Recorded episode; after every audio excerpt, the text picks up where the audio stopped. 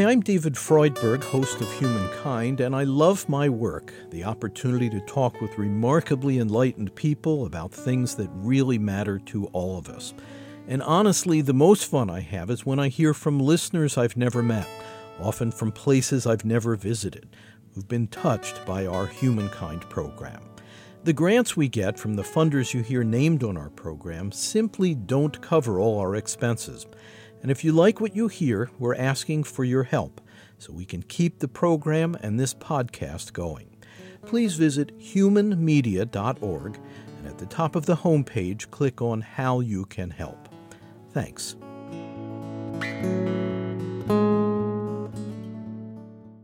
This series is presented by Humankind Public Radio in association with the BTS Center, funding provided by the Henry Luce Foundation and the E. Rhodes and Leona B. Carpenter Foundation. If you enjoy this program, be sure to leave us a kind review at iTunes and Stitcher.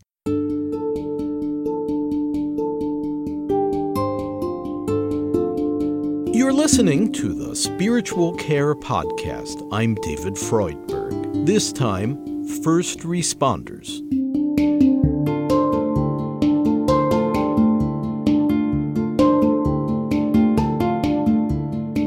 People who have suffered relationship breakups or tragedies or death or war or hurricanes, whatever the situation, I think that the most important feeling that we need to address, and we have to address it first, is that they are all alone. They are isolated.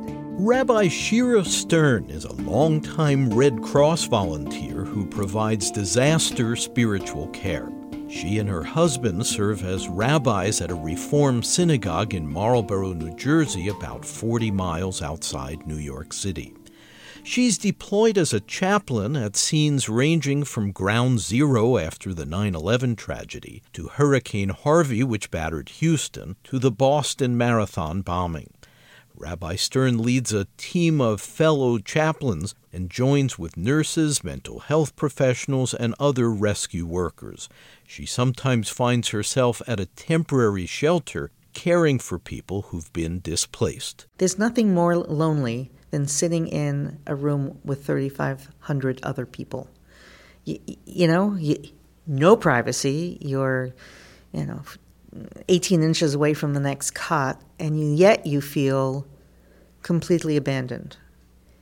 Emotionally isolated. Emotionally abandoned and emotionally empty. The Red Cross is there in the crisis.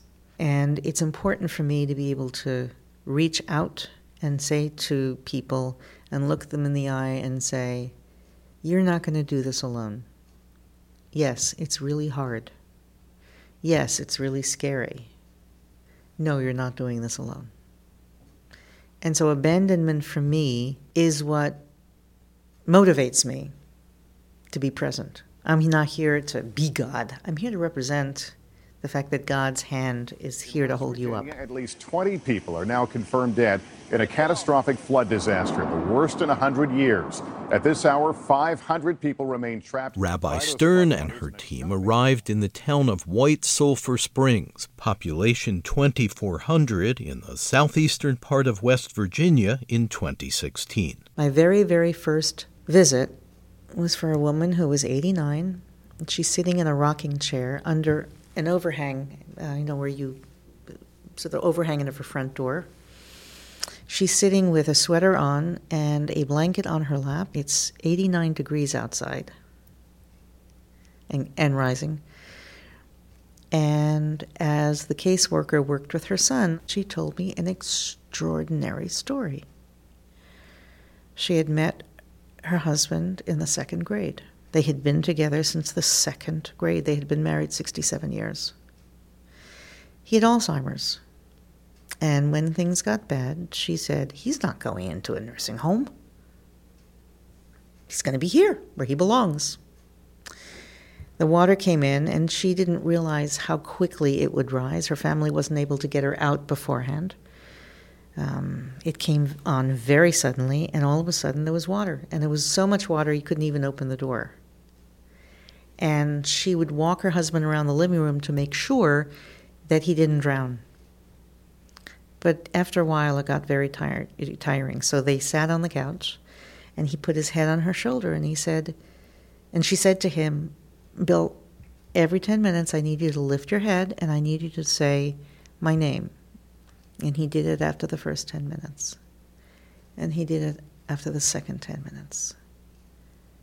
But they didn't pick up his head the third time. He had died on her shoulder. At that moment, a boat, National Guard, breaks through the front window, picks the two of them up, and takes them to safety. That had happened a week prior to my visiting with her. She was still cold. And it had nothing to do with physical cold. She was cold from the inside out. And she looked at me. She said, How how do I live without him? And at that point, there's no great wisdom that's going to make her feel so much better. She's sitting in a rocking chair, and I asked permission to sing a song to her. The first part was in English, the second part was in Hebrew, and would that be okay? Middle of West Virginia.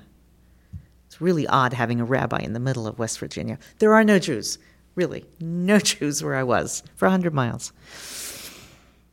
And she, um, I sang her a song that talked about God rocking her in God's arms. And I told her the Hebrew meant, Ufros aleinu sukat shlomecha, may God, um, you know, shelter us with this sukkah, this shelter of peace.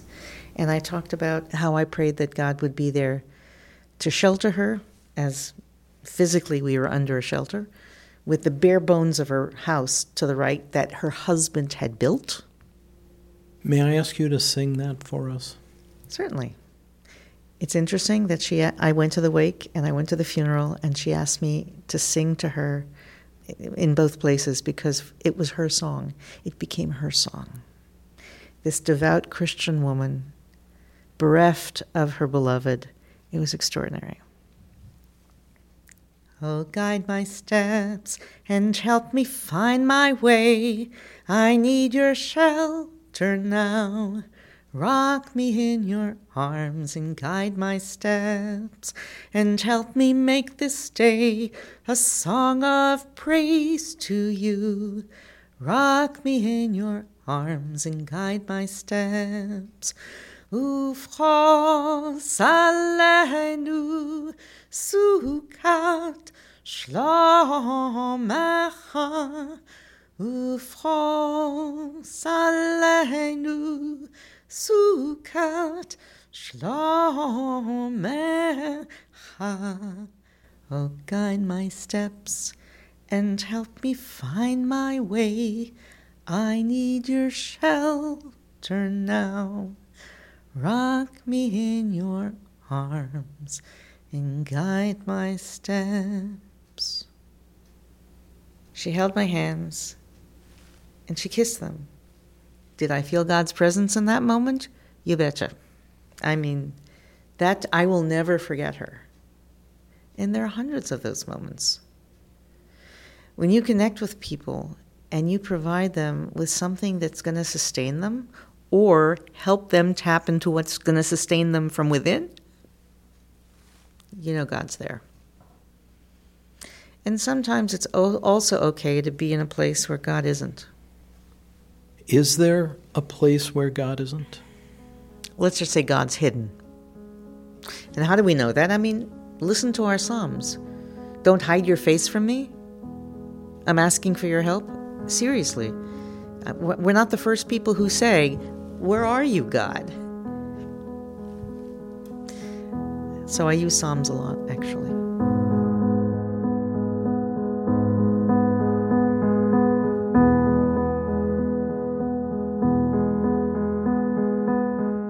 I was uh, watching it with a colleague. The first plane had gone into one of the towers. I said to my colleague, I believe it's terrorism and I think bin Laden is behind it. You served at Ground Zero multiple times a week following the tragedy of 9 11. Would you describe what that was like?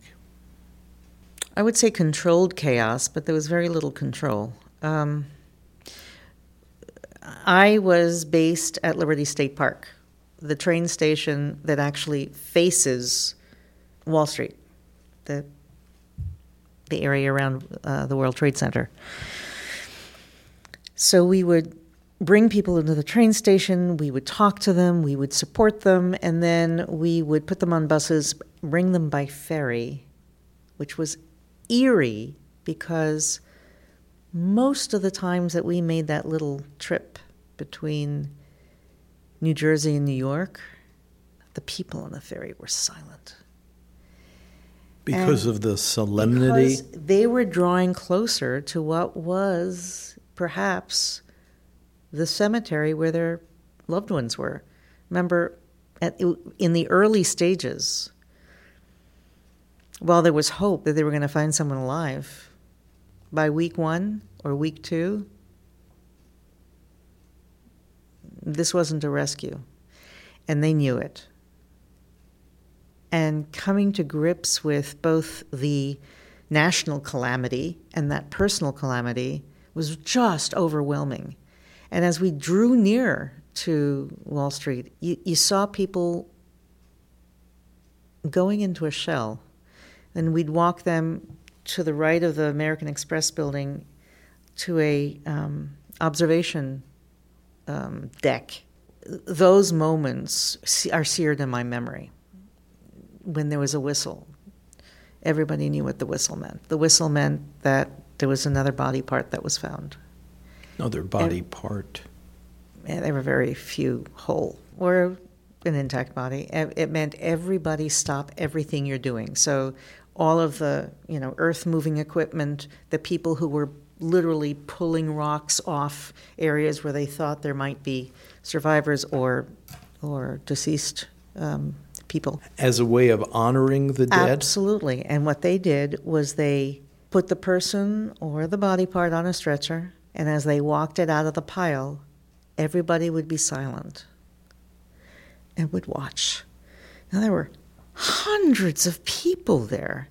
You know, it, it's actually a huge expanse if you think about it, you know, as as a place where activity was going on. There were people in hard hats. They were working on the pile. They were moving things around. They were um, clearing a path so that stretchers could go by. It was chaos. And seeing all that was really remarkable. When I went into, in November to the New York side and saw, you know, first responders being helped, given massages, given a, you know, a place to to sleep for an hour so that they could go back and work on the pile. It was unbelievable.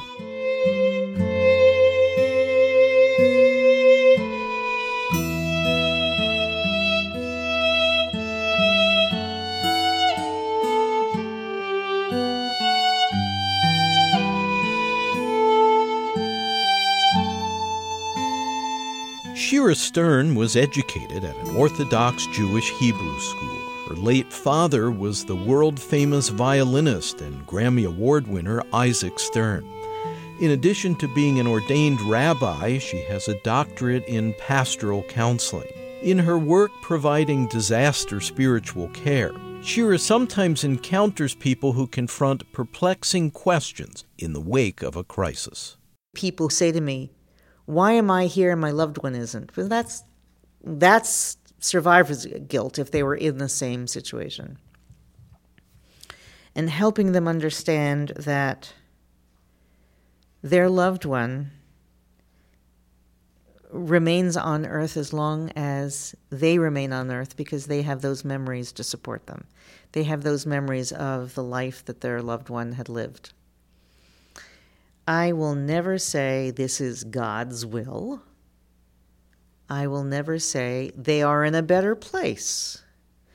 I will never say God loved them more and needed them in heaven. How can you do that to someone who's in the midst of crisis?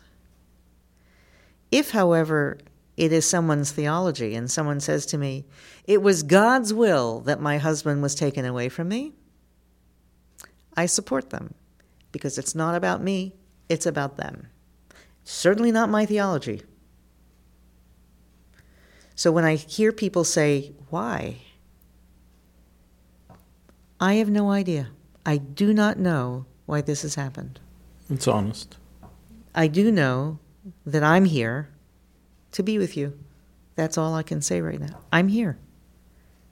I'm here as you grapple with that question. I would not in a million years presume to begin to answer it. There's no answer. But theodicy has been, you know, a question people have asked since we've articulated an understanding of God. So, you know, we're in good in good uh, company. I know that your famous father, Isaac Stern, died 11 days after September 11th, 2001, from causes unrelated. How did you absorb the loss of your dad in the midst of everything else that was surrounding you in that time? I was able to mourn my father by standing with families around these enormous pillars that were um, in the train station, on which there were, you know, if you see this person with a picture on them, please, you know, let us know. And there's this is a phone number, or letters to their loved one, or pictures from little kids who had lost their parent. It was just unbelievable. And there were hundreds and hundreds and hundreds of these, you know, on every pillar. And in, in New York, the same thing. There was a whole wall of wall of memories. And for me, I was able to cry with them. So, in a weird way, September 11th and my dad's death are intertwined. And it was helpful to me because I could stand with a family if I was focused on that family. And as they mourned one person, I too could mourn one person. And we'd cry together. So you were accompanying them, whether yeah. wittingly or not, mm-hmm. they were accompanying you. Absolutely. Absolutely. That must have been amazing. It was. If my father had been well, he would have been down on Wall Street playing for people. He would have. That was what he would have done. So I was simply following in his footsteps. Mm. And thank you for sharing that. Who cares for the chaplain in a case like that? Uh, my colleague Zahara Davidowitz Farkas uh, wrote a, sort of a brilliant um, a chapter on compassion fatigue. The risk of chaplains is that we are burned out by all these stories. I make sure when I'm the lead and I have chaplains under me that we process the day's events every single night. I insist on it. I insist on it because while it's not formal um, debriefing, it is a way to find a place for the stories that we hear. Otherwise, it just sticks inside and it makes it impossible for us. It overwhelms us.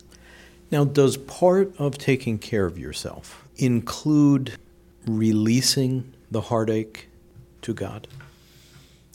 Sometimes. Sometimes. Um, sometimes I say to God, okay, I, I can't deal with this right now. I'm putting it in your basket. I, I, I'm, I'm done today. I can't do this. Um, I will say this um, my husband is an extraordinary man and an extraordinary rabbi. One of the things that helps me when I go on a two week deployment is that we talk to each other at least once, if not twice or three times a day. I just check in with him. I need to know that my base is covered, that I'm that somewhere out there there's sanctuary for me.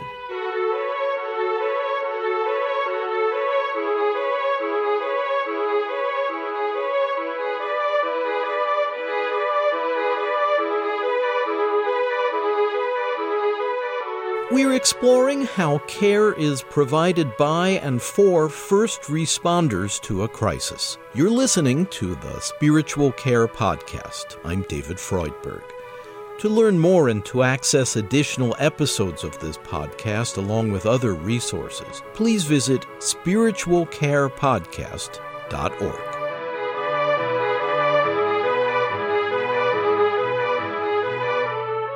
For another perspective on first responders, we traveled further north to the small town of Raynham, Massachusetts. Residents like to say they're situated a half hour from Boston, a half hour from Cape Cod, and a half hour from Providence, Rhode Island. Raynham is the home of a proud fire department where the firefighters are also trained emergency medical technicians and paramedics. They typically work 24 hour shifts from 7 a.m. to 7 a.m. Generally, you know, we, we do get an opportunity to lay down in between calls or to rest in between calls in the evening. Lieutenant Jeff Kelleher, who lives a thousand feet from the firehouse, is a veteran Raynham firefighter and well familiar with the immediate needs of emergency response.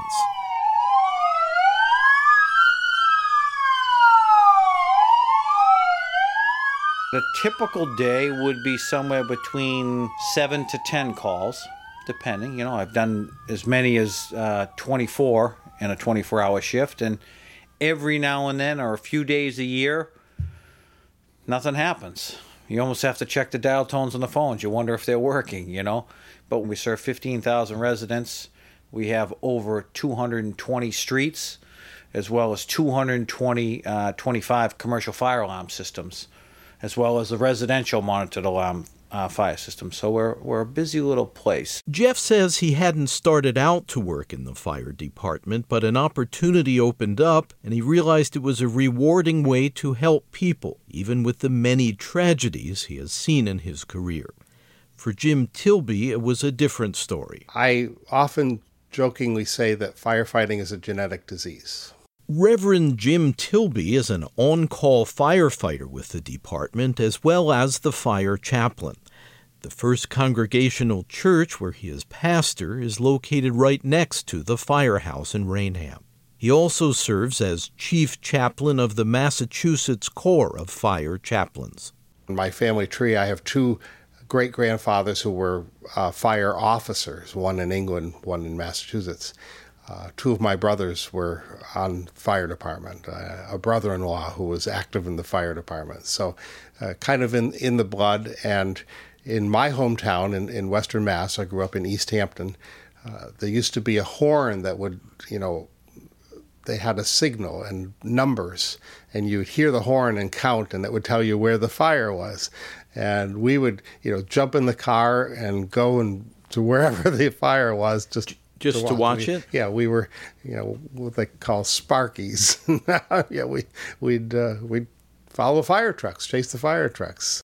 This was before people could obtain scanners to listen to the fire calls in real time. There's long been a small subculture of Sparkies and volunteer firefighters who like to follow the activities of their local fire departments to be honest, it's an adrenaline rush. There's no question about that. Uh, the pager goes off, the adrenaline just automatically uh, goes. Uh, not as much now as it was, you know, I, with age, you know, used to be the pager would go off in the middle of the night and my feet would hit the floor immediately. Uh, now, it's, well, uh, let's see what's going on. Uh, I'm a little slower than I used to be.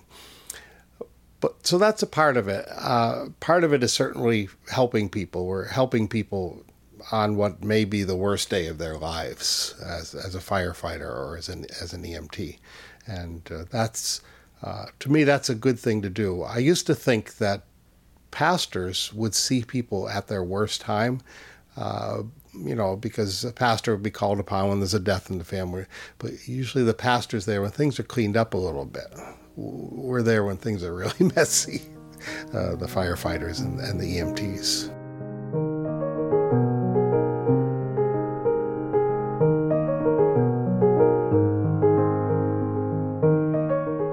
Have there been particularly devastating moments in your life as a firefighter or an EMT? Well, there are certainly incidents that stick in my head, you know, hopefully mostly in the back of my head, but I can I can remember incidents really even way back um, in the 80s that are still very clear in my memory of uh, accidents that I had been to, um, ambulance calls that, that I'd responded to, um, I did CPR on the retired fire chief that uh, got me involved in the fire department. Uh, uh, we weren't able to bring him back, but uh, you know things like that stay in your head. For you, have there been what you've now come to recognize as kind of symptoms of trauma from some of those really horrible experiences that you've witnessed? Well, I'll, I'll give you an example. Um, Mass Corps fire chaplains. Uh, after September 11th, we sent 28 chaplains to New York City over a period of time, over several weeks, not all at once. And it's noteworthy that Boston was the origin point for a couple of the planes Flights. that were hijacked Right. at 9 11. Mm-hmm. And many people in the Boston area were directly affected as a Absolutely. result. We were there to work with the fire department primarily. They realized immediately that they had a lot of people who were severely traumatized by this. They had just lost 344 firefighters, and, and more have died since of the effects of, of that. And brought in some psychologists. And the psychologists would go to the fire station and uh, everybody disappear. 'Cause nobody wanted to talk to a psychologist a firefighter will talk to a firefighter, and a firefighter will talk to a chaplain. The chaplain is seen as safe. Uh, we were welcomed into firehouses like we were long lost brothers, even though we'd never met these people. Why do you think that was? It's sort of a bond uh, because they know that chaplains know what they're about, speak their language, although we try to clean it up. Firefighters don't always speak in the cleanest language. Uh, and they also know that we're safe. We're we're not going to uh, you know say, hey, you know what this this guy needs to uh, go off duty. He he he can't function. Uh, we might make that suggestion to the firefighter, where a psychologist could say, nope, this firefighter cannot be on duty, and they're gone. So they're always worried they're going to be taken out. And, and at that time, nobody wanted to be taken off duty because they were working their regular shifts and then going down to the pile uh, to look for the remains of their brother firefighters. Uh, So But they must have been deeply hurting. they were deeply hurting, and so they welcomed welcomed our presence with, with open arms. But the few days that I was on there down there really made a mark on me, and uh, just stayed in my head. It was the only thing I could think about. It just came, kept coming back to my head. I was obsessed with it, twenty four seven. And it was only after I had a chance to go to a debriefing with other chaplains who had been involved in this program. And we all sat down, we all started talking about our experiences. And I thought, oh, I'm not crazy. And you're not the only one. and I'm not the only one. Other people are experiencing similar things. Uh, as one fire chaplain said, uh, I left a piece of me behind there that I'll never get back. So that was reassuring to know that, that I was not the only one and I was not going off the deep end. And it kind of helped me to start coming back. And, and the process took a while, but it, it worked.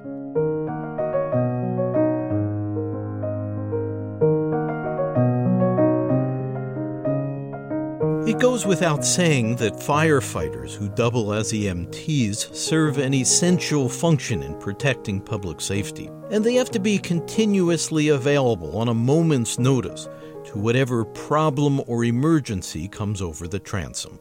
Jeff Kelleher. Calm to chaos in 60 seconds. There is no warning. Calm to chaos. Calm to chaos in 60 seconds. That's what I say. You just don't know. And you could, you know, we have emergency lines and we have fire uh, phone lines designated for fire alarm systems, but you could take any call on on any line in the building. And uh, some of our business lines we get called in emergencies for. So you could have somebody take a personal phone call. Somebody could call you from because they know a fire guy and it's a small community. Some people bypass the 911 system. They'll call the fire guy because they they just don't know. They ju- they just panic. But for the firefighters themselves, being on the front lines relentlessly can take a personal toll. An estimated one in four firefighters suffers from some form of addiction, from substance abuse, including alcohol problems, to gambling. people can get stressed out by the heavy demands of their profession. In this little town of Raynham, we've seen we'll see anything that you see in any major city city, whether it was a decapitation, a suicide, death of an infant, you name it, we have seen it. The opioid ep- uh, epidemic, whether it was teenage kids, you know, in their bed when a parent goes to wake up the child for school, type of thing. You know, really, we're going to see just about anything. We've had three fire fatalities in this little town. At this point in our conversation, Jim Tilby, the chaplain, pokes his head in from the next room to say he heard a report of smoke in the building. Smoke in this building? And at the Merrill School, elementary school. Which meant Lieutenant Kelleher, who was on duty during our interview, needed to leave abruptly to handle the situation. I'm sorry. Okay. In the cafeteria, they have a smoking and now sparking freezer unit. That was Merrill School, correct? Affirmative. Merrill School, 687 Pleasant Street. It was a September morning, the very first day of school. The 300 elementary school students and staff were potentially in danger. Cap, I want you to come in the third entrance. Not the uh, circle entrance, the one before that, okay? Eventually, the children and staff were safely evacuated from the cafeteria, where the freezer unit was releasing smoke and sparks. Mercifully, no one was hurt. But things don't always end so happily. Again, Jim Tilby. As a fire chaplain, uh, I have two jobs. First of all, to be there for the for the firefighters, for the emergency responders, who are maybe dealing with this terrible event that has just happened. And second, to be there for those that it has happened to. Uh, the homeowner, the people who were with the person that, that was just injured or in the vehicle. Uh, with the advent of cell phones, it's more and more common now. We have a, a terrible motor vehicle crash, and uh, family members start showing up, friends start showing up.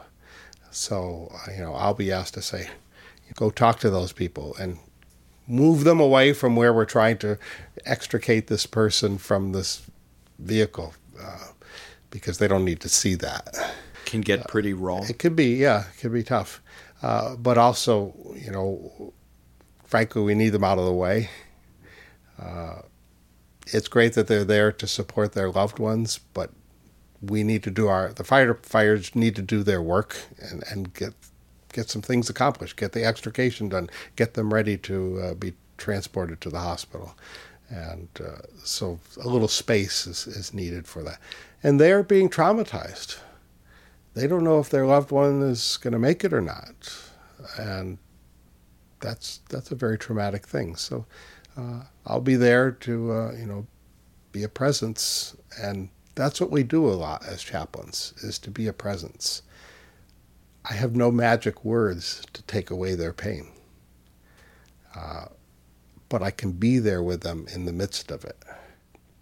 There was a fire chief in the town of Montgomery who collapsed and died at a, a house fire this past winter. Uh, so I went out and, and helped them with that and you know it's it's a real trauma because you have the family, of course, who are have just lost their loved one, but you also have the firefighters, and firefighters are very close uh, brothers and sisters because we have you know male and female firefighters. It really becomes like a, fem- a family, and so to lose one of the family members in the fire department is, is very traumatic. Uh, so it's just extraordinarily painful. Reverend Jim Tilby, on call firefighter and chaplain of the Raynham, Massachusetts Fire Department.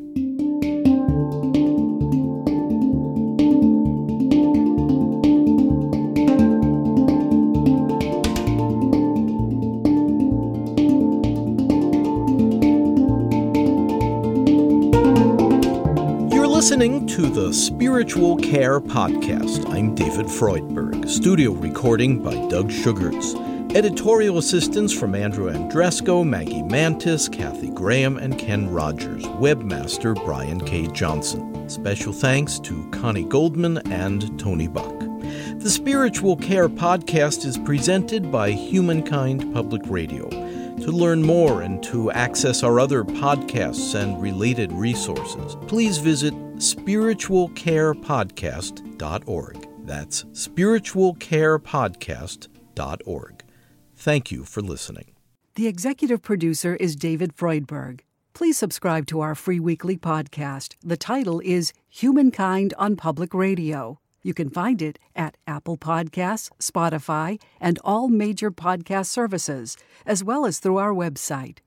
Again, the podcast title is Humankind on Public Radio.